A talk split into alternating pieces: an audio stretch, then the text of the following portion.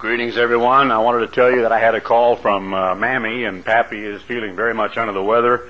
I think he has low blood sugar or something. Was too weak to really get out of bed today, and asked me to mention that to you here today in services. So please remember Mammy and Pappy. Uh, Pappy's the one who right now is quite ill. He had to leave services last week, as I recall. He was quite gray and uh, very, very weak, and uh, she had to take him on out take him back home. So I guess he's been down ever since. And please remember him for the last several days because I missed Mr. Dart's sermon uh, a few weeks ago about can the church save you? I've been listening to his sermon on my little tape machine in my truck as I go back and forth to work. So I got to hear that as well. Some of you might not have been here then. I want to recap just very briefly what he said in connection with what I have to bring to you today. I began wondering as I was reading through the 13th chapter of Revelation and thinking about Second Thessalonians, the second chapter, and the great false prophet who is going to sit in the place of God, showing or claiming that he is God, I began to wonder how is he going to get away with it? Now we know that it says he's going to have the power to call down fire from heaven and the power to work great miracles, and this will mesmerize and hoodwink and deceive people, and they will swallow it, they will believe it, they will say, This has got to be of God, this can't be of man. I began pondering that very deeply as I was going over some of Mr. Dart's remarks about whether or not the church can save you. Then, as I sat before my television set in this last week watching the news from Poland, I was even more impressed with what was happening over there in one of the large nations of Central or Eastern Europe. And it took me back to the time when I very first spoke before a group of 5,000 people at the Feast of Tabernacles. I remember so well the very first year in the metal building up at Big Sandy before we ever had to expand it. And this would have been in about 1958 and we had about 5,000 people there, and I don't think I could sing. I was so choked up with emotion, even standing down there on that concrete floor for the very first time in the church, uh, being in one building, in one room, with approximately 5,000 people who believed the same thing, who stood for the same thing, were members of the same church, were all going in the same direction, singing the same song, all there for the same purpose to enjoy the Feast of Tabernacles. I was so excited and enthralled and choked up with the emotion of just being a part of what was happening that it was an exhilarating and an exciting experience. Well, as the years went by, uh, we grew to 8,000, then eventually to three different sites, and so finally, before it was all over, I had the opportunity on one occasion to speak before a big building filled with 15,000 people. Now, let me tell you that as a speaker, to look out over a crowd of 15,000 people, you don't need a cup of coffee. You, you may not even need a whole lot of preparation because if you, you know, you know what you're talking about, you know the Bible, you can open the Bible to some scripture somewhere that has some of the Word of God in there. I'll tell you the exhilaration and the excitement and the inspiration of looking out at an absolute sea of 15,000 faces lifted up looking at you in that podium waiting to hear what you're going to say is a very great, exciting turn on, as they say in this world today. It is a kind of a high. Billy Graham has spoken in some of the big outdoor football stadiums like the time President Nixon, who was then a president, came by his Knoxville campaign, and he's spoken up uh, well down in, I believe, the Superdome and out in the Rose Bowl in Pasadena to crowds 100,000 strong. But here I was watching the Pope in Poland. I began wondering what it would be like to be back there somewhere near the rear ranks and to look over the undulating heads over rolling lawns in a huge, big, open air area of some sort in the environs of one of these big cities like Krakow or wherever they were, to speak to one million people, a million five hundred thousand people, two million people. The government couldn't get that big of a crowd to the point of a gun. They couldn't order that many Poles to take to the streets to hear Jaruzelski give a speech. But the Pope comes to Poland And in city after city after city, the crowds numbered up around one million people strong. Now, we don't get a lot of Polish television over here, so you don't know what the byplay was. You don't know what the traffic jams were. You don't know what happened to the bus lines and the difficulty in transport. You don't know how many people died of a heart attack, do you? But there were some. I'll guarantee you, in a crowd that big, it will happen. You don't know how many ladies fainted, how many babies got sick, how many people were trampled to death, how many automobile or bus accidents or train wrecks there were. You know nothing of that. And you don't know, and probably didn't think about, the exhilaration, the incredible high that would have been experienced by a dedicated, dyed in the wool, devout Catholic to lay eyes on what they, on whom they refer to as the Holy Father.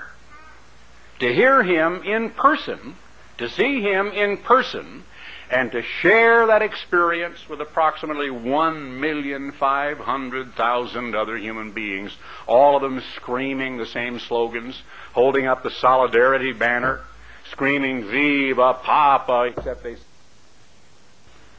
maybe it's a different pronunciation, but really the word Papa or Pope merely means father, and they were calling him Father. That's our Father up there. Now, in Mr. Dart's sermon, he read rather extensively from Halley's Handbook, among other sources, and showed you how it took approximately three to five centuries, and actually even longer, because even at the Council of Whitby in 884, the Catholic Church still did not have 100% vertical hierarchical control over that one physical or political organization. History absolutely proves the claim of the popes of the constant succession from the so-called primacy of Peter is as false as any other lie that Satan the devil ever hatched. Christ proves it in the Bible, of course, because he insisted that his church begin with 12 equal apostles. But when you see two different popes, and you heard Mr. Dart tell how Constantine even named the city of Constantinople after himself, how he became the head of the church, how he made the decrees that they would quit Judaizing by keeping the Passover on the 14th, how the Sabbath was outlawed, how for centuries, under force of arms, the Roman Catholic Church put your brethren and mine, many of whom we have every reason to believe were true Christians, to death for observing a weekly Sabbath or the Passover on the correct date. They just weren't going to have it. Constantine, as a political and a military ruler, now declared himself over all of the clerics of the Romish church. Well, at that time, the Constantinople, or the, it was called universal. The word Catholic, you refer to the Epistle of James as one of the Catholic epistles. It merely means universal. And he explained then gradually how it was not until centuries later, and really even warfare, took care of the five great patriarchs, leaving only the two eventually at Constantinople and Rome, and they began excommunicating each other and the record of some of those popes, beginning with Innocent I and Leo and some of the others, the obscenities, the plundering and the pillaging of poor, poverty stricken people, their raw wielding of power, the lies, the chicanery, the skullduggery, the incredible sexual perversions and appetites, the robbery, the murder that was laid to their door, led even the Catholics themselves to completely expunge one of the popes called John, I think the 23rd or whatever, and then the modern day John the 23rd took the same title to occupy that place in history so they could expunge it from their history books because the original model was so bad. Now, bearing all of that in mind, of how it took literally centuries for the apostate church to gradually blend the idea of one spiritual organism for that is what the true church really is, into one political organization and have that go down with the people and have that subtly substituted for what Christ said concerning his true church, which is his body. Let's ask ourselves is it possible to worship the church instead of Christ? Is it possible to worship a physical titular head of the church? Is it possible to worship a general of an army Is it possible to worship a husband or a wife? Is it possible to worship a local minister? In short, is it really possible to worship any other human being?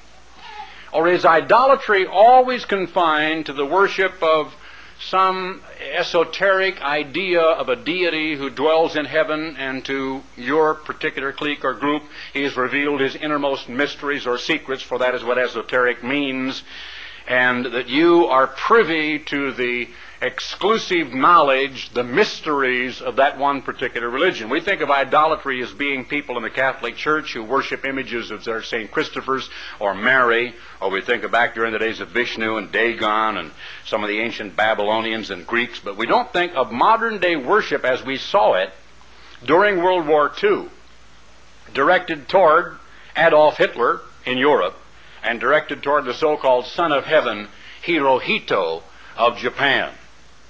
If you read, and many of you have, and some of you took part in World War II, if you read very much World War II history, you will read, for example, at Saipan on the, fam- the final, last famous Banzai charge, and then how many of them would literally just throw themselves. They would get drunk and uh, drink all of the sake in sight, and then the Japanese would come forward with anything from pitchforks to sticks, bayonets, or unloaded rifles, whatever they had left, in one final suicidal Banzai charge right into the guns of the U.S. Marines. Or how on the island of Okinawa, in full sight, of U.S. Marines and Army personnel, thousands of civilians, and I've seen the actual documentary pictures of women walking to this huge cliff, tossing their babies over and diving over after them, committing suicide by the thousands to die for the great glories of the emperor because their leaders had told them that we were the barbarians now we know that they were the barbarians and that the tortures that they used against their prisoners, the famous Bataan death march and on and on, some of their beliefs, their concept of Bushido, even the way they waged war, of their belief in the one swift fell swoop. You know, the high karate chop of the Japanese is more than just humor. It actually colored the entire belief of the elite corps of the militarists who believed in vanquishing their enemies with one swift blow of a razor sharp sword. The way they did in their enemies was one chop, and that's where the word comes from, of a huge, big sword of beheading their enemy. What they tried to do to us in Pearl Harbor was one blow to completely just obliterate the threat of the American fleet to interfere with their expansion uh, southeastward and their enlargement of the empire. Hitler was a false Christ. Hirohito was, and to a certain degree still is. But let's look and pick up the story a little bit from the Bible and how it develops by going to the eighth chapter of the book of Acts and remember a man that the apostles came across very quickly. He had quite a reputation, this man. He was in a sense like the Jim Jones of his day.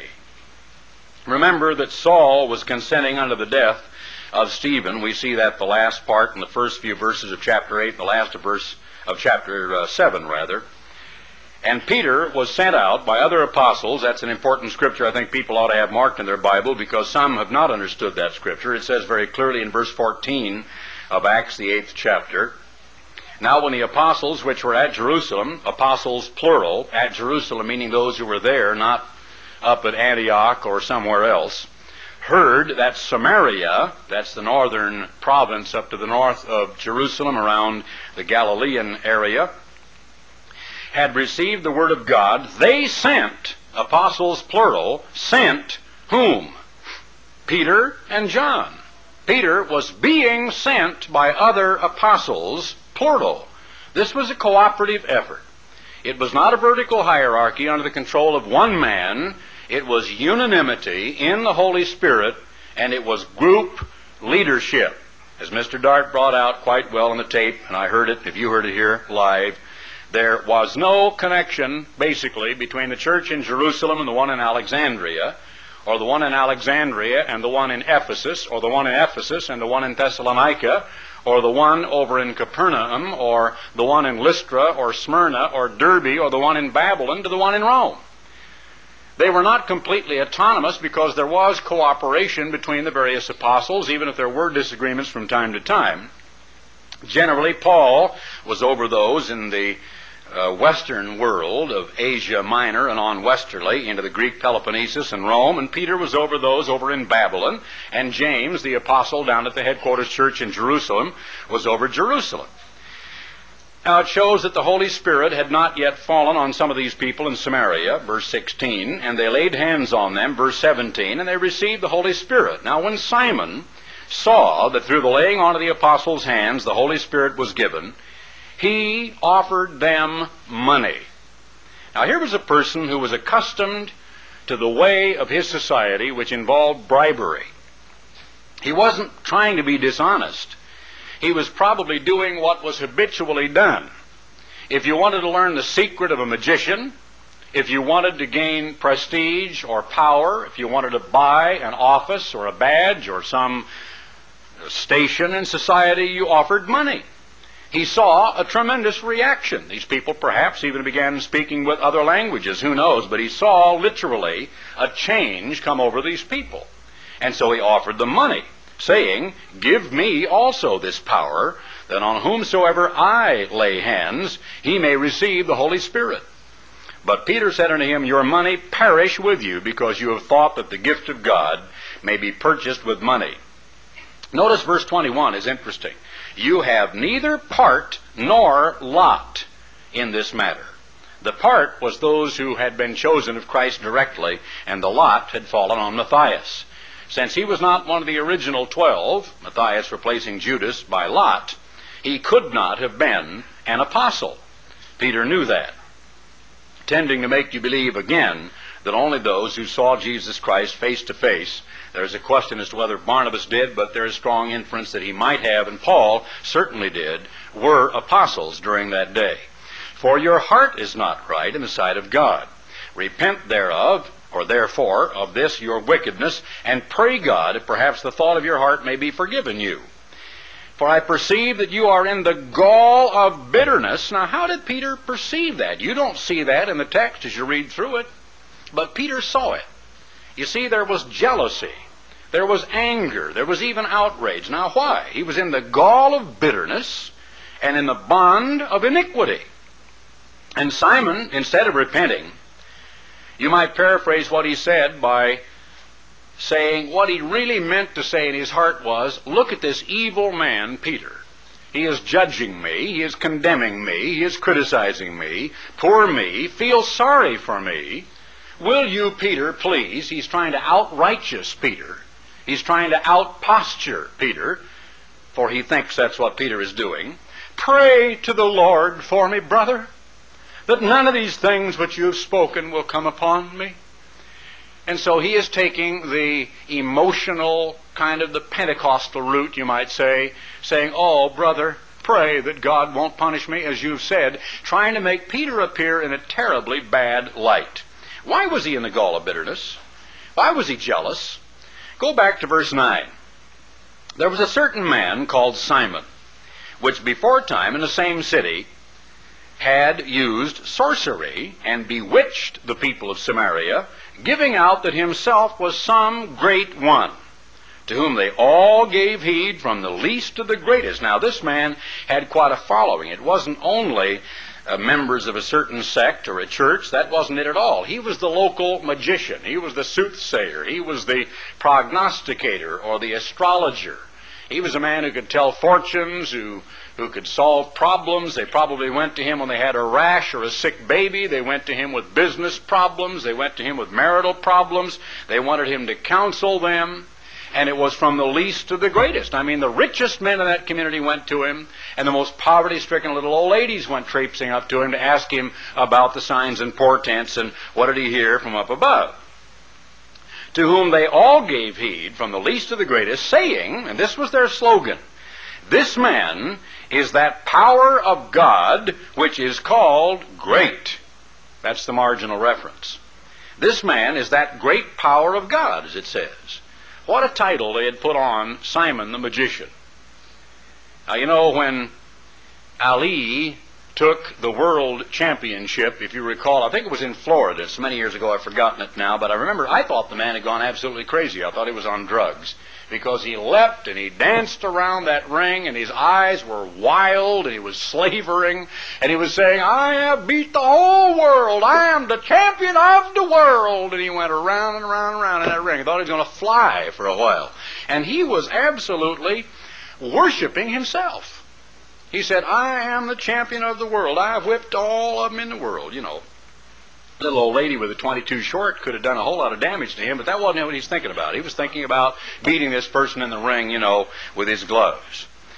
Well, some human beings can get that kind of ego, and certainly Hitler had that kind of ego, and many people in his organization did, and certainly Hirohito in his own way had the same, as did Hideki Tojo, who was his wartime uh, minister of war. And to him they had regard because that of long time he had bewitched them with sorceries. So Simon was a very famous person, and perhaps he had quite a very nice living coming in. He had pretty good income. Everybody went to him, and obviously there were certain fees, certain gifts involved that he could either have charged or which would have come to him automatically. Peter perceived that Simon was jealous and bitter because he was losing revenue but really, I think what hurt him even more than the money, if you understand human nature, was the popularity. It was the position and the status and the adulation, the adoring looks and the greetings of people that he was going to lose, and that was just killing his soul, and he couldn't stand it. So think about the Simons of the world. Remember now, if you will, the, the warning over in the 20th chapter of the book of Acts of the Apostle Paul, who said, Take heed, therefore, verse 28, unto yourselves. He said this to the Ephesian elders as he knelt down and prayed with them on the seashore. And to all the flock, over which the Holy Spirit has made you bishops or overseers, to feed the church of God. And use the word assembly every now and then, as Mr. Dart suggested we do. To feed the assembly of God, the group of individuals here and there who represent called out ones who are directly joined to Christ. I am the vine and you are the branches, he said, and who are a spiritual organism as opposed to and is completely differentiated from a political or a physical organization. There's a distinct difference. Feed the church or the assembly of God, which he has purchased with his own blood. Christ did not purchase an organization with his blood. He did not purchase a building with his blood. He did not purchase one man who then purchases you. He purchased countless thousands, hundreds of thousands, millions of individuals, and his one life is worth more than all of those lives put together. For I know this, said Paul, that after my departing shall grievous wolves enter in among you, not sparing the flock. Also of your own selves shall men arise, speaking perverse things. Why? The motive? To draw away disciples after them. Now, the record is historically complete. It is quite accurate. Revelation 2 and 3, those that had the doctrine of the Nicolaitanes, they had the evil doctrine that said, let us do evil, that good or that righteousness may prevail. The more we sin, the greater is God's mercy, so therefore let us sin with both hands greedily. There were those who tolerated Jezebel, the false prophetess, and also a harlot, who taught them to commit fornication and to sacrifice things that were, to eat rather, things that were sacrificed to idols. They had every conceivable sin that they tolerated because their leaders had become corrupt in those churches. Now, the total corruption that finally changed the entire character and the nature of the church took a long, long period of time.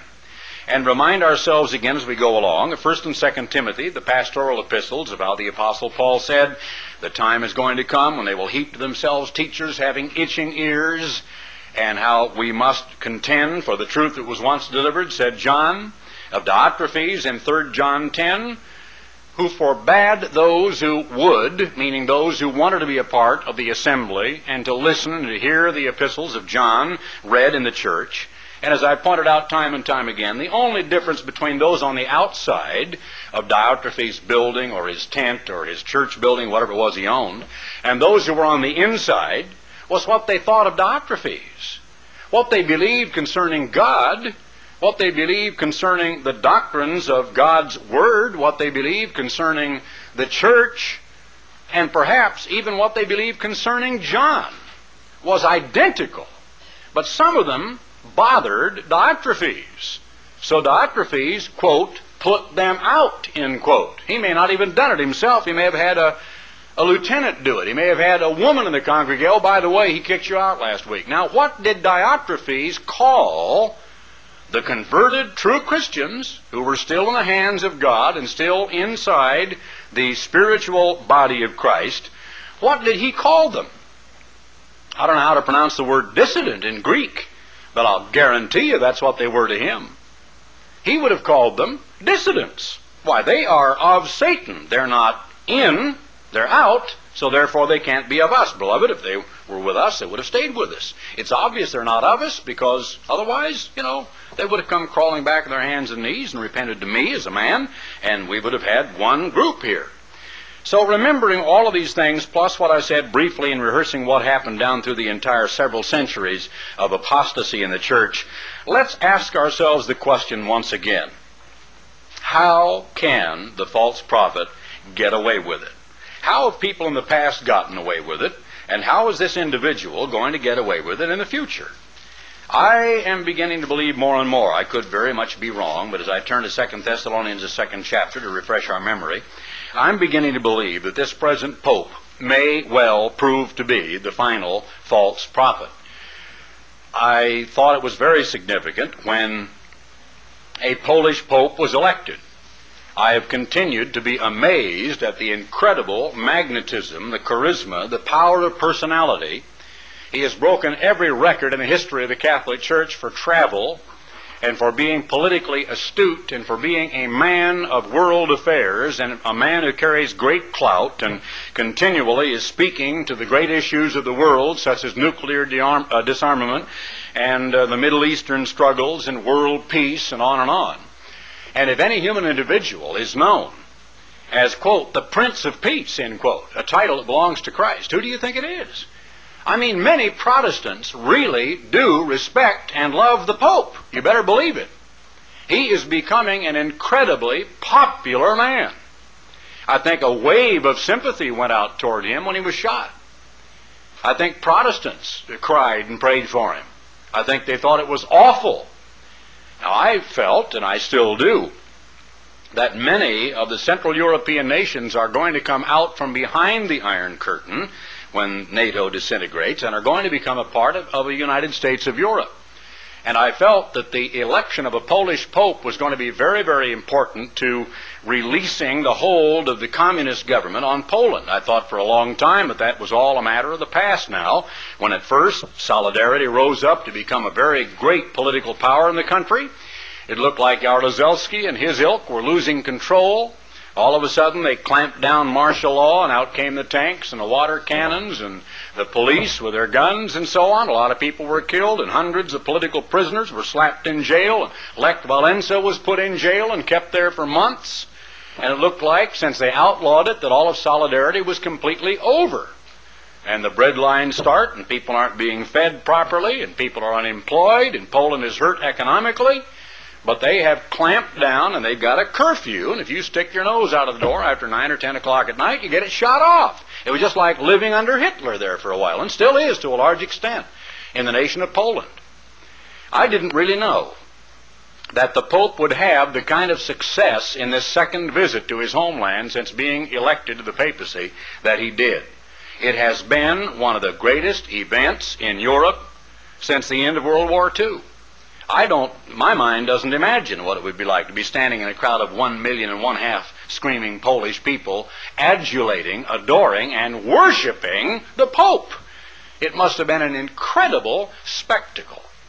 I've been in the middle of some big crowds in Pasadena at the Rose Parade, a number of Rose Bowl games. That's the biggest I've ever seen in one place, sitting in the middle of an arena of 100,000 people. I'll never forget the way my hair stood on end the morning our captain called and said, This is the captain speaking. We have joined the 7th Fleet, and as you can from your duties, come topside and take a look. And that was in early 1951 in the winter of that year. And finally, I went up on the flight deck and I looked around, and over there was the aircraft carrier Essex, and on the other side was the Bonhomme Richard, 888 feet by 150 feet, weighing 27,000 tons, carrying about 120 aircraft apiece and 3,000 men. Over to one quarter was the battleship New Jersey, and back here was the battleship Iowa, and about seven heavy cruisers, and about 21 light cruisers, and about 37 destroyers, and four or five submarines. I mean, you couldn't see anything except ships in all directions. And I was part of that. And this mighty armada is steaming offshore Korea, and it just represented the most incredible amount of power, of bombs and gunfire, and of huge naval rifles and aircraft and men that I'd ever seen in my life, and it literally stood my hair on end. It was an exciting moment. I'll never forget it. So think about that because I'll come back to that a little bit because that's the human element. Here in this second chapter of Second Thessalonians, reading through it, uh, now we beseech you, brethren, verse 1, by the coming of our Lord Jesus Christ and by our gathering together unto him, that you be not soon shaken in mind or be troubled, neither by spirit, meaning that Satan, the devil himself, and his agents, who are demons, will literally try spiritually to subvert your mind. Nor by word, meaning the spoken word orally from some other teacher or preacher, nor by letter, which would have been a falsely signed, or in other words, a counterfeited letter from us, as that the day of the Lord, or the day of Christ, is at hand. Let no man deceive you by any method, manner, or means, is what he say. For that day shall not come, except there come a falling away first, and that man of sin be revealed, the son of perdition. Now, during that day, there is no way you can escape the meaning of this verse. The individual who was a human who lived then, that Paul had in mind, if any of us in this room think that Paul had Pope uh, Karol, you know, Wojtyla in mind over here in Poland, we're all crazy. Absolutely not. Paul thought that he may have lived until the time of the second coming of Christ, and finally, as an elderly man in prison, uh, knowing that the time of his departure was nigh, he had to let go of that idea and tell his people and tell uh, Timothy that probably the time of his departure was nigh. He'd fought a good fight, he'd kept the word, and he'd run his course, and he was going to be uh, taken to the grave and so on, and he'd see them all later. But he was thinking of some individual, and where was that individual? Now, be honest with the Word of God.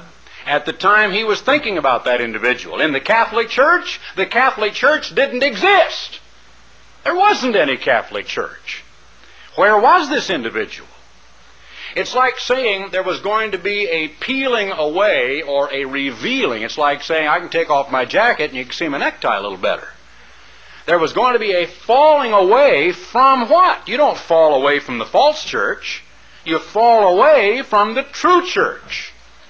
And the falling away process, just like taking a hose and spraying dirt off of a mound of dirt or something where there's some object you want to clean off gradually would emerge and become visible as you sprayed all the dirt away.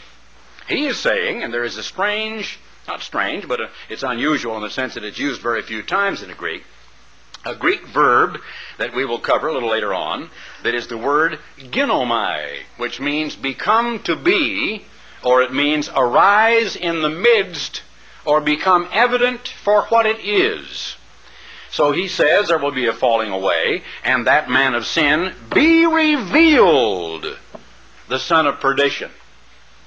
Now, the man already existed, but he was wearing a cloak of some sort, and that cloak had not yet been taken away. He wasn't revealed, he wasn't evident yet for what he was. I don't know the name of the man. I really don't know who it was. If Paul had any one individual in mind, I can't prove it, but he had one individual either as a personality or a character or even a literal person by name that he didn't mention in mind. And obviously, the Holy Spirit led the Apostle Paul, as he did in everything that he wrote, that God did retrieve and make a part of the New Testament canon so that it was perfectly spoken.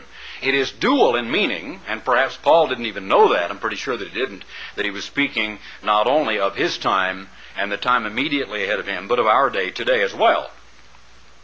Who is called the son of perdition or of destruction, or a person who is going to go into destruction or perdition, who opposes and exalts himself.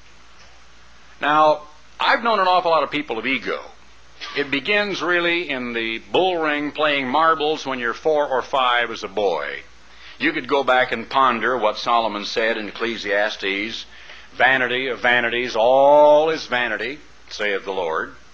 I have observed in my brief, little more than half century lifetime that there is a vanity of youth, and there is a vanity of teenage, there is a vanity of the elderly, I'm 67 years young. You know, there is, there's a vanity of the intelligentsia, there's a vanity of the intellect, there's a vanity of the poor. Oh, I'm just God's poor. There's a vanity of the illiterate and those who cannot read and who are not educated. And there is, in short, vanity in every human being to some greater or lesser degree. That vanity will find a way of of expressing itself. Whether a person is not gifted or isn't blessed with certain things that we may think should make them vain, there still will be vanity present. I get up in disgust time and again in the morning watching Good Morning America when the morning worship hour starts because it just bugs me.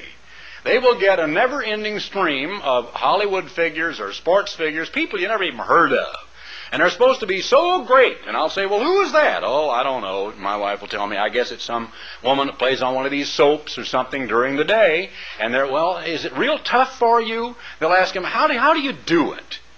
How, you know, how do you do it? What a dumb question. They're making millions of dollars, but we want to know how, how, it really must be a hardship on you, you know, having to be away from your kids the way you are, and your husband has his career and you've got your career. Poor dears, how do you do it?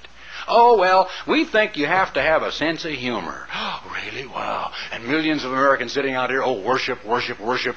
Boy, look at that, you know. Marvelous. Look at the way the skin is stretched over the face. Notice the line of the jaw. Ooh, she's got pretty teeth. And look at, wow. And, uh, and they are sitting there, in my opinion, in front of the television set, absolutely worshiping these human beings.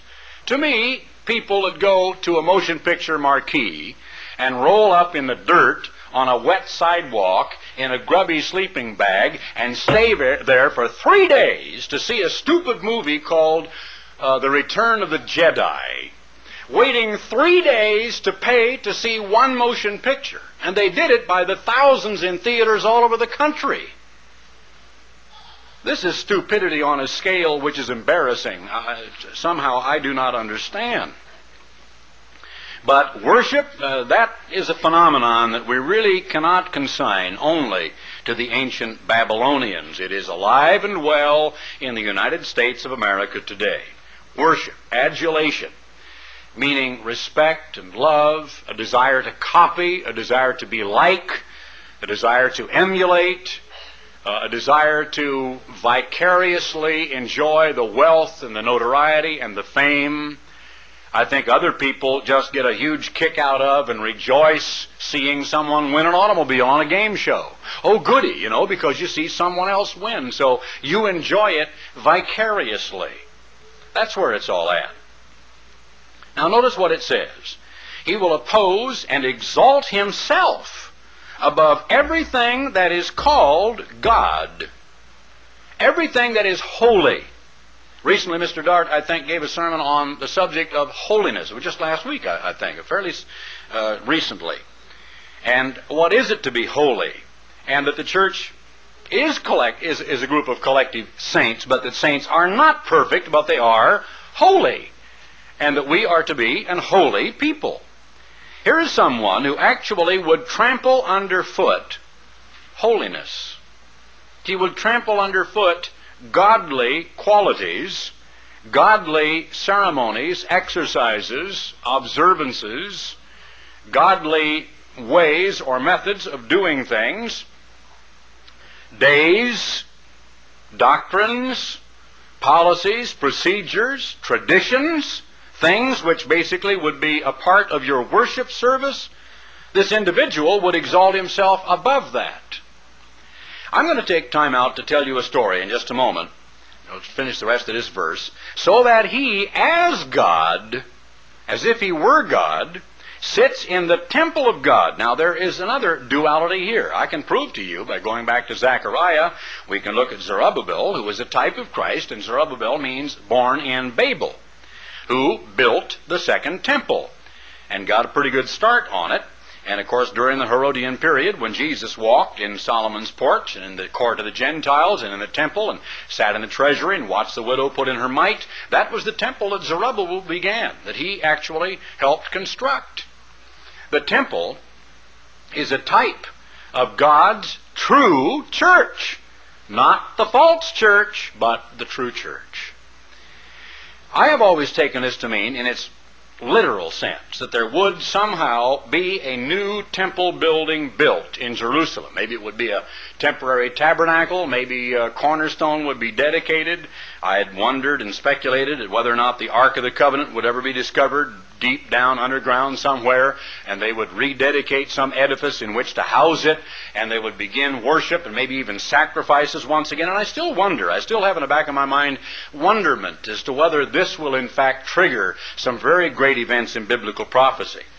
But if it's dual, or if it means only specifically a building which is yet to be constructed in the environs of modern day Jerusalem, or whether or not it meant the temple before its destruction in 71 AD, or whether it meant in part the church as a collection or as an assembly of God's people, and that this individual would emerge out of their number.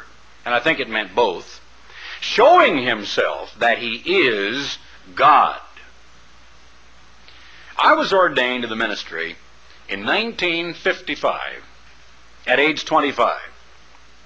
I protested very strongly that I should not be ordained. It was the last thing in the world that I wanted.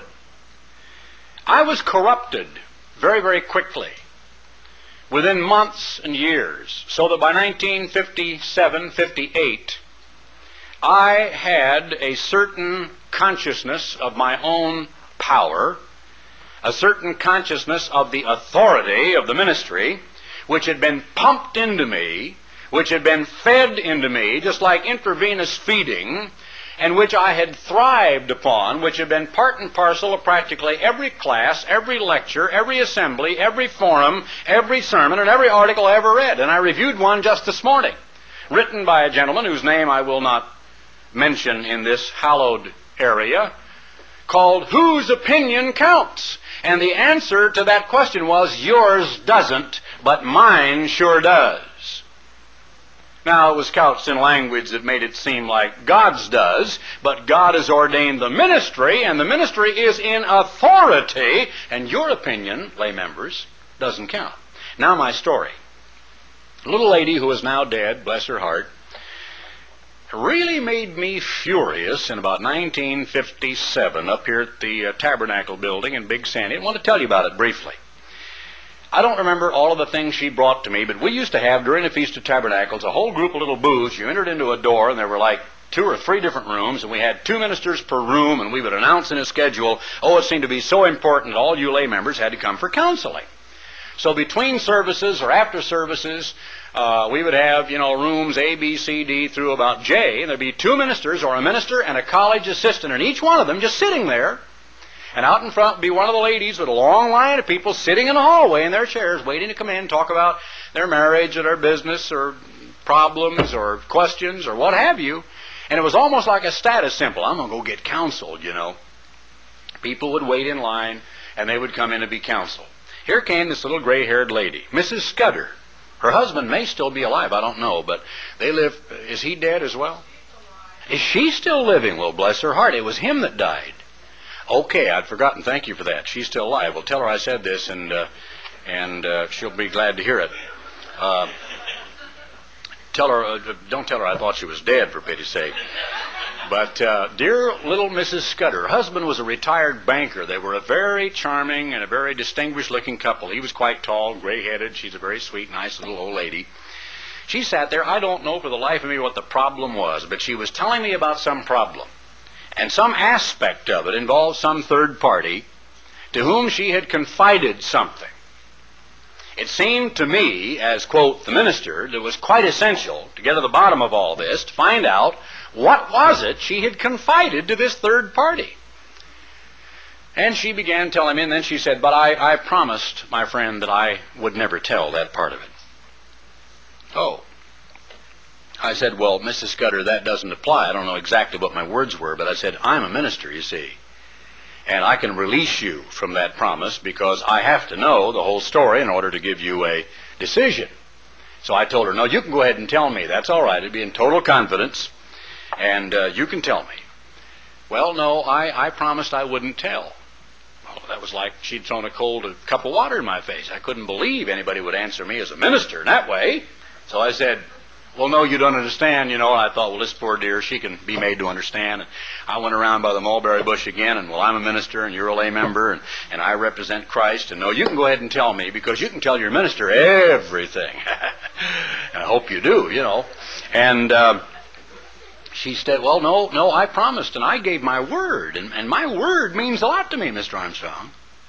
Oh, I mean, uh, about this time I began thinking, I said, well, now, have you heard about Ananias and Sapphira? And I pulled the Ananias and Sapphira route. Probably out of a pulpit or in a Bible study or something in Thessalonica, and he had warned them. He had talked about this in some detail. And now you know what withholds that it or he might be revealed when it is time, when, it, when he is due to be revealed. For the mystery of iniquity, that is a secret lawlessness, an insidious corruption, does already work. It was like leaven was already in the dough. It was like some poison was already in the brew, and it was boiling and bubbling, and the leaven was spreading. And the word mystery, of course, means a dark secret, and iniquity means lawlessness. There were dark, evil secrets of evil doing and sin, which was steeping and seething and bubbling and boiling around within the ranks of the church somewhere. It was at work. Only he who now, and here's a very unfortunate old King James translation, he who prevents it, he who hinders it, he who is standing here to stop it and to prevent it, will continue to prevent it letteth will let does not make sense at all, and modern translations help clear that up as, as does the diaglott. Until, now here's where the word ginomai comes in. The expression taken out of the way, if you look in the Greek expositor's New Testament or the diaglott, is the Greek word ginomai, G-I-N-O-M-A-I, as we would phonetically spell it in our English language, and it means become to be. In other words, he's saying, he who is holding this back, who is shoving it into the background and keeping it from happening quite yet, will continue to resist and not allow it to happen until it arise in the midst or until it become to be, until it emerge. And that squares with what we saw earlier, that he will be revealed, and from where? Within which ranks? Not some false person who comes from outside, but an individual who would emerge within. And then shall that wicked be revealed, whom the Lord shall consume with the spirit of his mouth. Now that can't mean the one that Paul spoke of personally during his day, because that individual died many centuries ago. So here, under the inspiration of the Holy Spirit, even though Paul thought that the second coming of Christ would take place during the lifetime of that individual, and he must have had an individual or a type of an individual in mind the Holy Spirit inspired him to say something to us in this age and in this day that there will be an individual. It makes me wonder, and I'm not going to get specific. I'm going to leave you to make up your own mind and to come to your own conclusions. But I'm going to say that the church of God, and I do mean the entire collective church, no matter what some individuals for their own corrupt purposes have called us, or the attitude they have toward us or the area of contempt and cynical disregard uh, or hatred uh, that they feel toward us. I'm speaking of the collective churches, the collective assembly, including such names as the Church of God, comma, the Eternal, and the Reorganized, or whatever they are, the Church of God International, the Worldwide, uh, and everybody else. There will come in the near future another great, massive trauma within the ranks of the Church of God. It will happen. I'll just briefly say this much. My father, in spite of what Gerald Waterhouse says, will not live forever as a man. He himself has been saying recently, and he said less than two weeks ago out of a pulpit, he was warning people that he might not be around until the second coming of Christ, and that he might not live until that time.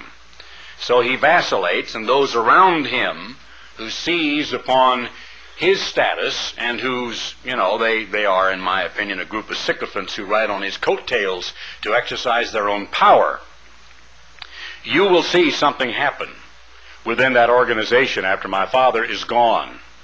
And I think you ought to be very, very alert and aware of what the Word of God says about the church, about the true church, with your eyes wide open.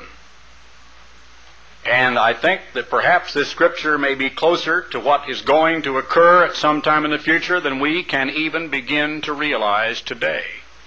If I had been preaching, which I did preach, of course, in the Feast of Tabernacles, 1977, and someone would have come up to me like an Agabus with his hands bound together and said, You are going to do this and that, and this is going to happen to you, and you'll be down in Tyler, Texas, less than a year from now, I would have called a man an idiot. I mean, would you, would anybody in this room in, let's say, November, October, November, December of 1977 have remotely imagined what 78, 9, 80, 81, 82, 83 could bring? and would bring in the church of God. There's no way that you could have imagined that. They, they could have given you drugs. They, you could have hallucinated. You could have eaten pickles and ice cream before you went to bed. There's no way in your wildest nightmares you could have imagined what was going to happen to the church. How many people were going to drop away? Over 150 ministers put out. Suicides. People divorcing and remarrying even within the church. There was no way you could have imagined what was going to happen.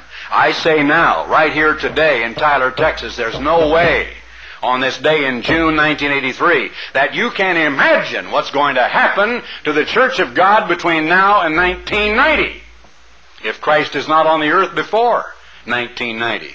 In your wildest dreams, you cannot imagine what is going to take place. You can create the best scenario, you can create the worst scenario, and then you can come somewhere in between.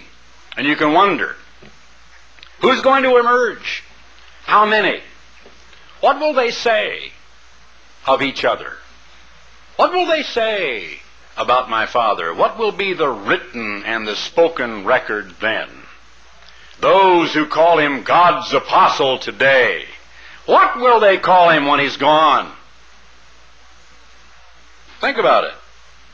I have to think about it. He's my dad. He gave me my life. He's my father. And he sees my sisters all the time, and he talks continually about his angina and about his health and his problems, and he says he has problems from the top of his head to the bottoms of his feet. And his feet ache, and his bones hurt, and his heart palpitates, and his lungs hurt, and he has pains and he is suffering and he is in mental anguish and he's involved in divorce and lawsuits and he's being interrogated and he's in, in many ways is being subjected to a lot of misery. I can't uh, abide, I can't imagine why some of his advisors are giving him the kind of advice they're giving him. I'll just pass on one little thing to you. I'll guarantee you what those in the legal profession who are opposed to him think. They think that his own closest confidants are deliberately misguiding him and that lawyers are getting rich beyond your wildest dreams. And I can quote to you, and I tell you on the authority of Christ what I say is accurate. More than $600,000 have already been spent in legal fees in his divorce proceedings before it has even gone to trial. The taking of depositions is not even yet complete, and well over a half million dollars have been spent. That's all I'm going to tell you. I know a lot more than I'm telling you. I can't help but wonder. I'm dealing, you see, with reality. I'm standing here in a pulpit of the Church of God International. I'm standing here in June of 1983 knowing that tumultuous events are going to happen in the world in the next three, five years, knowing also that tumultuous events are going to take place within the church. So why should I play games? Why should I preach nothing but neutral sermons? Why should I continue to preach what would be delightful to you, uh, what would be interesting or piquant, or what would simply occupy our time, without speaking to some of the great tumultuous events that are going to occur? It says, And then shall that wicked, capital letter W, be revealed, whom the Lord shall consume with the spirit of his mouth, and shall destroy with the brightness of his coming. Even him whose coming is after the working of Satan, with all power and signs and lying wonders, and with all deceivableness of unrighteousness in them that are perishing, it's in the aorist or the progressive tense, because they received not the love of the truth, that they might be saved. You know what my father always said about the truth is, he said it's like a two-edged sword because the Bible says the same thing. And it cuts both ways. And he said the truth hurts. And if you love the truth, you love to be subjected to that which will hurt you, which will cut to the quick, which will correct you, and which will cut right down to the marrow of the bone so far as your character and your innermost thoughts and being is concerned. And if we do love the truth, then we love the truth no matter what it does to us. And we will embrace the truth and we'll accept the truth and we will with alacrity believe the truth no matter what it does in terms of shaming or embarrassing us. And for this cause, because they have drawn back from the truth, because the truth is no longer what they want, they've compromised their conscience, and for this cause God will send them a working of error or a strong delusion that they should believe a lie.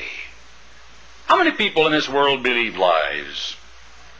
I'll tell you, I'm not trying by any way. I'm just going to give you a disclaimer. I do not believe for an instant my father is another Jim Jones. He would never, never, never be that kind of a person.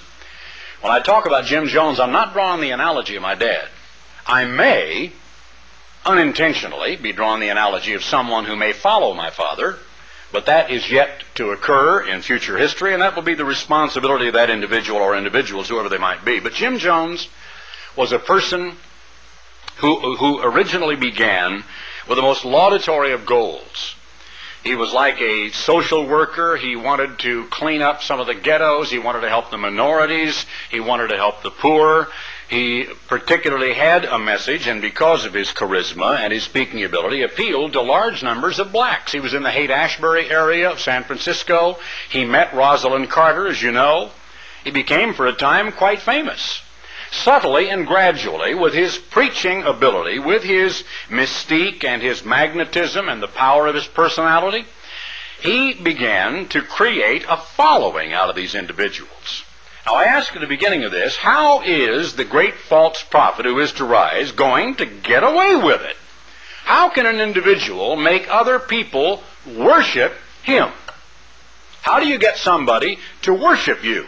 To give you his heart and his conscience and his thought processes and to entrust you with everything that you call truth, with everything of any value, everything of conscience, so that that individual tells you to do something which normally your conscience would tell you is bad or wrong or evil or even a sin or a crime. You have given your conscience into the hands of that individual, so if he says do it, you say, well, it's not my problem. Uh, let God work it out. It is God's responsibility, so I will do it. Like the lady who said to my sister that if a certain person gave her the orders to, quote, drink the Kool-Aid, end quote, after the Jim Jones edict, she would do it. Now, how? Because it did happen. I'm asking you, if you read about it, if you saw the Newsweek magazine with the bloated bodies on the cover, if you saw the television coverage, if you read the biography about Jim Jones, I'm asking what went through the minds of his followers? How did they come to the place where someone would look you in the eye as a living, breathing human being, a collection of sensory perceptions and appetites, a collection of nerve endings who hurts just like we do, who has hopes and dreams and aspirations, who is able to love or to hate or to feel fear or to feel elation, who has a desire to live on out into the future and see his grandchildren, and yet would look you in the eye and tell you, if Jim Jones tells me to commit suicide, I will do it.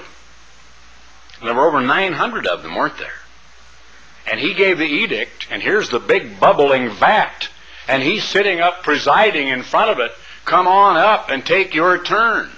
And the ones who were standing behind were able to see the ones who had just swallowed it fall to the ground and writhe in agony, and blood begin to come out of their nostrils as they died, and yet step over their writhing corpse and take their turn. Ponder that for a minute. Not too long. Probably bother your dreams tonight. But it happened, didn't it? Only a very short time ago. Now, as I contemplate one and one half million human beings holding up their beads and baubles and their badges and hoping that the gesture somehow of the so-called Holy Father allows those beads to be, quote, blessed by the Pope so they can go to their home and create a little niche in the corner and they can put that thing there and say, this was blessed by the Pope. And they can bow before it. That's what they do, you know. They even have a little pin or a medal or a badge or a little thing they wear in their hair and they hold it up and the Pope makes waves his hand, makes a funny sign in the air. Then they go home and they build a little niche in the corner and this was blessed personally by the Pope. And they worship before that. What was going on in their minds and their hearts? Think back and what what was a great emotional moment for you? I had some of the great moments of my life seeing my boys born. Uh, the instant that I saw the little head and the whole thing, you know, the baby boy coming out. Oh, honey, it's another boy. You know, I mean, you talk about exhilaration. You just you you break down, you bawl like a little boy, and it's just unbelievable. Great moment. First day I ever went to sea on the Antietam. The first military parade in which I ever took part.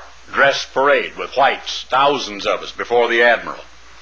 Uh, graduation from high school. Uh, I think of, of, great emotional moments, speaking before 15,000 people uh, when I got my type on the Fanjet Falcon. Uh, you know, the first trip across the Atlantic. Things of this nature. Great moments in life. Think for a moment of some of the great tumultuous, exciting, emotional experiences of your life. Have any of them had to do with the church? Have there been moments like at the last song when we meet again at the Feast of Tabernacles when you could hardly sing for the tears running down and your nose beginning to run? Thousands of people singing together till we meet at Jesus' feet? Probably. Yeah, those can be great, great moving moments. Would you ever, on a moment of such emotion, be so caught up? Could there ever be a speech that was delivered so beautifully and so marvelously and was such a perfect speech that at the end of the speech it would be announced we're all going to leave and go in one mass together and we're going to march on City Hall? Yeah, yeah, I, I think that could be done. I, I've seen people together at a time, like some of the great sermons I remember hearing up in Squaw Valley by Mr. Portune uh, some of the great sermons I've heard my father give, and others, some that I hope that I have given, where I believe people literally would have done what the man in the pulpit would have told them to do. I'm not suggesting suicide. I'm suggesting something great, something, you know, uh, dynamic, something challenging, something perhaps very rewarding. Put that in your mind and realize that there is something about a collective group of individuals Something about a crowd, something about a mass of human beings which exhilarates and which lifts your spirits and which turns you on. Now, in the book that I've read, which is a biography of Adolf Hitler, he stated that the spirits of the people are weakest at night. And his greatest meetings were always at night. The torchlights, there was something exciting about that tens or hundreds of thousands of torches with their flickering flames, thousands of banners. You know, we have a slogan here. We take our corporate seal, and a man uh, thought it'd be a good idea. He's a wood carver. So he carved it, he put it all together, and wound the metal around the little haft to the sword and so on. Made a beautiful piece. But I understand that, you see, because I've become a student of human nature over the years, and I understand about uniforms and hats and badges and symbols and slogans and great statements about we are the only ones. I understand about the us, them, and the we, they, and our group, and yea, panthers, or yea, lions, or yea, bears. We're this animal or the other animal, you know, and uh, fight on for this and that symbol. We must not let the flag drop on the battlefield. And so men die picking it up. And when the second flag was put up atop Mount Suribachi, about uh, 640 some odd feet high on one end of Iwo Jima, where over 5,400 U.S. Marines died and over 16,000 were injured. One of the greatest pictures to come out of the war of the American flag streaming in a breeze. There's a monument in Washington, D.C., with each of those soldiers, and I think they were Marines, in the position of just putting that flagstaff in place. MacArthur wading ashore out of the LST, saying, I have returned to the Philippines. Remember it all. How can he get away with it? How is he going to do it, this individual? For this cause, God will send them a strong delusion that they should believe a lie. What cause? because they received not the love of the truth. Now, the love of the truth is an individual love. The truth does not reside in a corporation. The truth resides in the Word of God. If you were to draw a diagram, and I'd like you to do so, just sketch for a minute, and you have these following constituents. You have a little piece of paper, otherwise do it in your mind. You've got God the Father, and you have Christ the Son. And he said, My Father is greater than I, so you might want to put God the Father, Christ the Son. Now, I used to laugh at that because I said you can't put God in a box. I've always kind of laughed at corporate images that are sketched, you know, in diagrams because you can't put God or Christ in a box. But for the sake of, of just drawing the, the following constituent parts God and Christ, and then there is the human leader of the church, and there is the Bible and you. Now I want you to draw lines, and how would you arrange that? Is it God and Christ, and then the human leader, and out to the side the Bible, and then down below the Bible you? Or are you out to the side of the Bible? Or is it God and then Christ, and then the Bible, and then the human leader? So he was interpret, and then and then you believe beneath that. Or is it God and then Christ, and then the Bible, and out to either side, you and, and the human leader. Which way would you arrange your chart? Well, I would arrange mine in the latter fashion. God and Christ, and then the Word of God, and as absolute equals, able to look into that Word, you and the human leader. Otherwise, why did God write the Bible in the first place? Now, did God not send teachers? Well, of course He did. But He also sent a warning. If they, these teachers, speak not according to this word, there is no light in them. To the law and the testimony, to the law and the prophets. Prove all things, hold fast that which is good. Check up, find out. My father said that for over 30 years, and I've said it for 28 years, and will continue to say it. Don't believe me, but believe the Bible. If you receive the love of the truth, you are receiving an individual love, and it is also a part of the very attributes of the Holy Spirit because the fruits of the Holy Spirit are love, joy, and peace. Now, it's not only love, then, of fellow man, love toward God and love toward fellow man, it's also love of the truth. Love of the Bible, love of the Word of God, even above your love toward another human being who would mislead you about the Bible, leave out a part and emphasize another part, or tell you something that isn't in the Bible in the first place, make an edict, or tell you you must do something which isn't in the Scripture. Didn't Peter say we must obey God rather than men? And didn't human individuals lose their lives based upon that concept?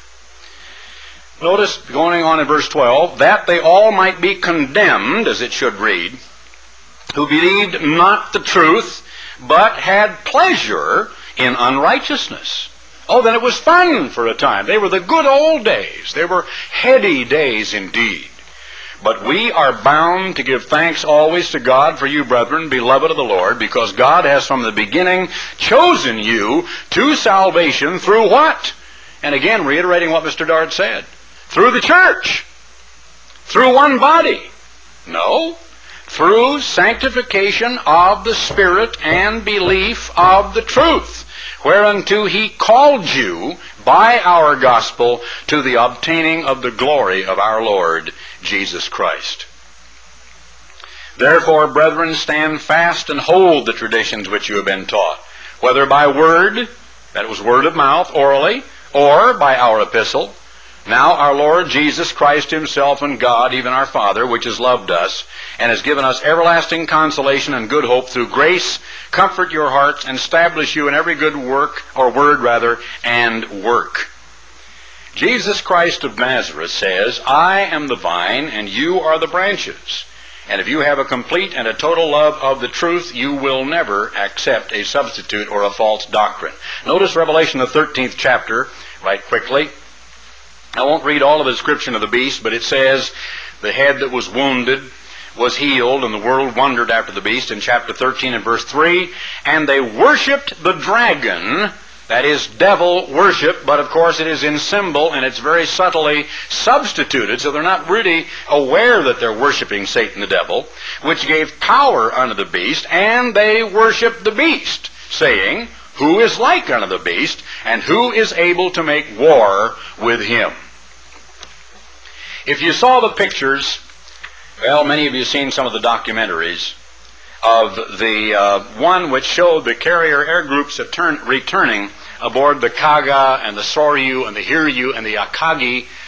And there were two others. Let's see, they were, I've forgotten that. Thing. Oh, this, the Shokaku and the Zuikaku after the, uh, the attack on uh, Pearl Harbor. And these cheering, absolutely crying, excited Japanese. And when those ships finally put back into home port, the welcome they got was absolutely out of this world. Very few Americans have ever been swept up in the same emotions that Germans and Japanese basically feel. We are a different people. We are not, in spite of the fact Russian leaders choo- uh, choose to disbelieve us, a war-making people. We do not glorify war. We hate it. We abhor it. Douglas MacArthur did. He said, and I believe what he said in his final speech before West Point, that he hated war as perhaps no man has ever hated it. In spite of the movies that sensationalize George Patton standing on the smoking battlefield saying, oh, how I love it, and maybe he was a perverted man who did, I don't know. Most American generals and admirals and the rest of them hate war. Most men who fought in war hate war. They hate the necessity for it. They hate the incredible, insane waste of it, the death, the disease, the injuries and wounds, the destruction not only of human life but to whole nations, so far as the breaking of national economies and the defoliation of whole countries, as we have done in Vietnam. And they hate it. But other nations do not. They glorify war and they actually believe that the test of the mettle of a nation is found in its ability to wage war. It is a deep-seated belief in the heart of many a Gentile nation and a race of people on this earth today. It was that way in militaristic Japan under a military government. The parades in Tokyo, the huge big ships, and oh, weren't they absolutely magnificent? If you could have seen some of them, it would have just been the most awesome thing. Let me just give you a comparison right quickly. Some of you couldn't name them probably like the Yamato and the Musashi and the Kirishima and the Kongo and some of these that were the huge battleships. There were at least four of them that had 18.2 inch cannon where ours were 16 inch. And get this, my aircraft carrier weighed 27,000 tons. It was 888 feet long and 150 feet wide and carried 120 aircraft and 3,000 men. The giant Yamato the biggest battleship with its sister ship ever built in the history of the world, lies at the bottom of the ocean today, sent there by U.S. bombs in the Second Battle of the Philippine Sea. That battleship, I told you my carrier weighed 27,000 tons. That battleship weighed 72,000 tons. It was a gargantuan ship. It was a monster ship. I've read about all the armament it had, and I've forgotten now what it was. It was something like 15 or more 18 inch cannon and just dozens of 5 inch 38s and perhaps hundreds of 3 inch and on down. It was an incredible ship. You cannot, unless you've been in the military service and you've seen a huge armada of ships with their sailors standing in neat whites as they stand out to sea, unless you've stood in a military parade and seen 1,000 bombers passing overhead, shaking the earth with their noise, unless you have seen the mighty armadas and the huge parades of military men all in uniform with glistening bayonets marching to martial music, you cannot know what the German public was treated to for years prior to and during the first part of World War II. You've never seen goose steps except in movies. But the Germans saw goose steps, which gave them goosebumps. They would see these incredible parades of tens of thousands of these Germans wearing coal scuttle type uniforms, kicking their feet clear up this high in the air, and the thunder, the tramp of tens of thousands of boots, and it would just pick them up. I mean, they were on such a high, it was like a drug kick. They were just excited beyond belief. Here is a system which, because of its military power and because of its satanic policies, of a desire for conquest of the whole of the world is absolutely adored and is worshipped by its followers. The Bible says that they are going to worship the beast and they're going to worship what? The image of the beast. A few weeks ago, Mr. Dart showed how through history, we see in the latter half of the 13th chapter of Revelation, that the Roman Catholic Church was constructed exactly according to the old Roman collegia, which included the concept of a college of cardinals and one papacy or pope at the head of that college of cardinals, and then, like beneath them, a senate except they went into the great diocese and the lesser dioceses and on down to the local parish houses and so on. They began to evolve from the system of a bishop to one who was over a big city, which was called a metropolitan. And finally, over several big cities was a patriarch until there were five patriarchs, and they finally disintegrated down through warfare, which took care of of uh, the eastern cities, especially Alexandria, and uh, let me see. There was Antioch in Pisidia, there's one other I've forgotten, but eventually it remained only between Rome and Constantinople, and there were two great patriarchs, and then finally the two popes were fighting against themselves, and finally it resulted in only one, but it was centuries in coming. Notice it says over in verse 11, I beheld another beast or great creature coming up out of the earth, and he had two horns like a lamb. So this is Christ-like in appearance, but he spoke as a dragon. It speaks with the tongue of Satan the devil. And he exercises all the power of the first beast before him. That means the Romish system or military power. And them and causes the earth and them which dwell therein to worship the first beast. Here are people who are supposed to be under the training or the teaching or the inspiration of a lamb-like spokesman who literally is speaking as a dragon but masquerades as Christ maybe even saying he is God on this earth, and teaches them to worship a military power.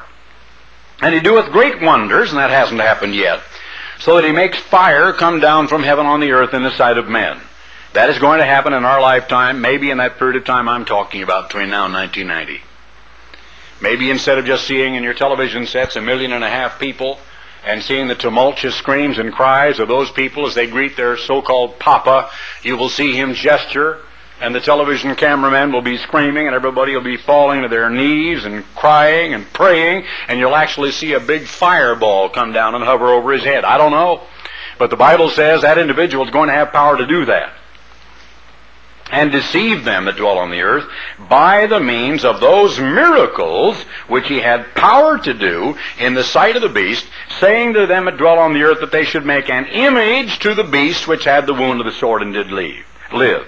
And he had power to give life unto the image of the beast, that the image of the beast should both speak and cause that as many as would not worship the image of the beast, and who are they, should be killed and causes all, small and great, rich and poor, free and bond, to receive a mark in their right hand or in their foreheads. Is that symbolism or is it literal in the form of a national identity card or a national tattoo? There's quite an article that came from West Germany recently. I did not know that they've already issued a national identity card in that nation. But there is quite a movement toward that in the United States. Police agencies, and it's only the idea of, you know, our various privileges under certain amendments of the Constitution and so on, and our right to privacy, that many groups are resisting it. But if you had one national identity card, you see, and if it could be tattooed on your body, then all this business of missing persons or discovering a corpse, not knowing who it is, and on and on and on, the police agencies and the federal agencies would find their work much, much easier. You could be kept track of by one computer. And every every credit application, every time you make a purchase, every time you cash a check, every time you take a driver's test, every time you do anything, instead of your SS or social security number, and I have mine memorized, don't you? Instead of putting that down and having it on your driver's license like I do, you would have your national identity number. Will that be literally tattooed on our right hand someday? Maybe in invisible ink, so you got to put it under a, a specter or some sort of a light to, to bring it out. I don't know, and I'm not trying to just pique your interest to fall in line with some of those favorite conspiracy theories of people. This might be symbolic. It certainly does have to do with the national and international economy, and I pointed out before about the écu that is becoming to be the currency of the European common market, and also the mention of the word franc in French, which means mark, and the fact that the German mark means mark, and of course that that's the meaning of those two currencies. And the mark of the beast might be dual, and we understand that, that it is an economic system because it says very clearly in verse 17, no man might buy or sell save he had the mark or the name of the beast or the number of his name. Here is wisdom let him that has understanding count the number of the beast. It is the number of a man. And that's the whole point. It is worship of a man, and his number is 600, threescore, and six. It has happened in the past, hasn't it? We could turn to the book of Acts and read, and I've forgotten exactly where it is. I think it is, uh, I'd have to go look it up. But where Herod was giving a great speech on one day, and the people were so overcome. It was such an incredible speech, and they were so overcome by all the trappings of the thousands of military men, and they said, It is the voice of God and not of a man.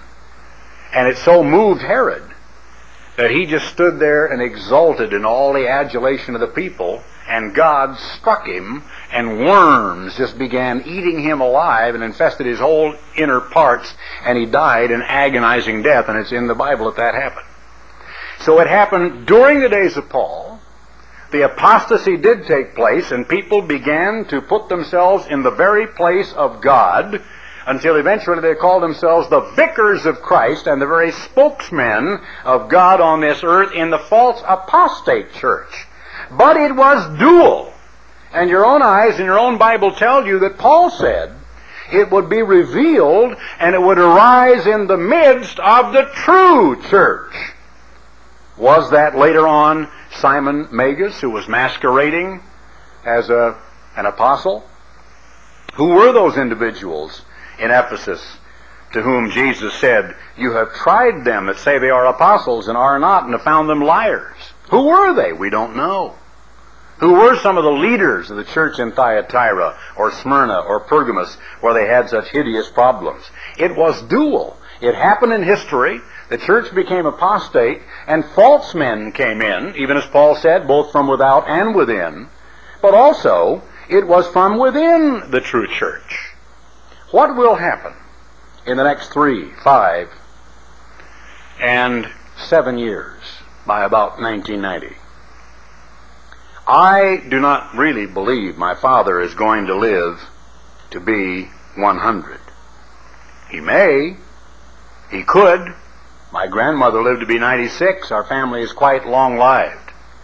But as I read these scriptures, as I think about that period of time, as I think about some of the individuals who I know very well, as I think of some of the incredible chicanery, the lying, the utter corruption of character, the incredible salaries and the amounts of money being used, I wonder what's going to happen when my father is no longer there to hold it all together by the very force and the power of his own personality and the influence of his name.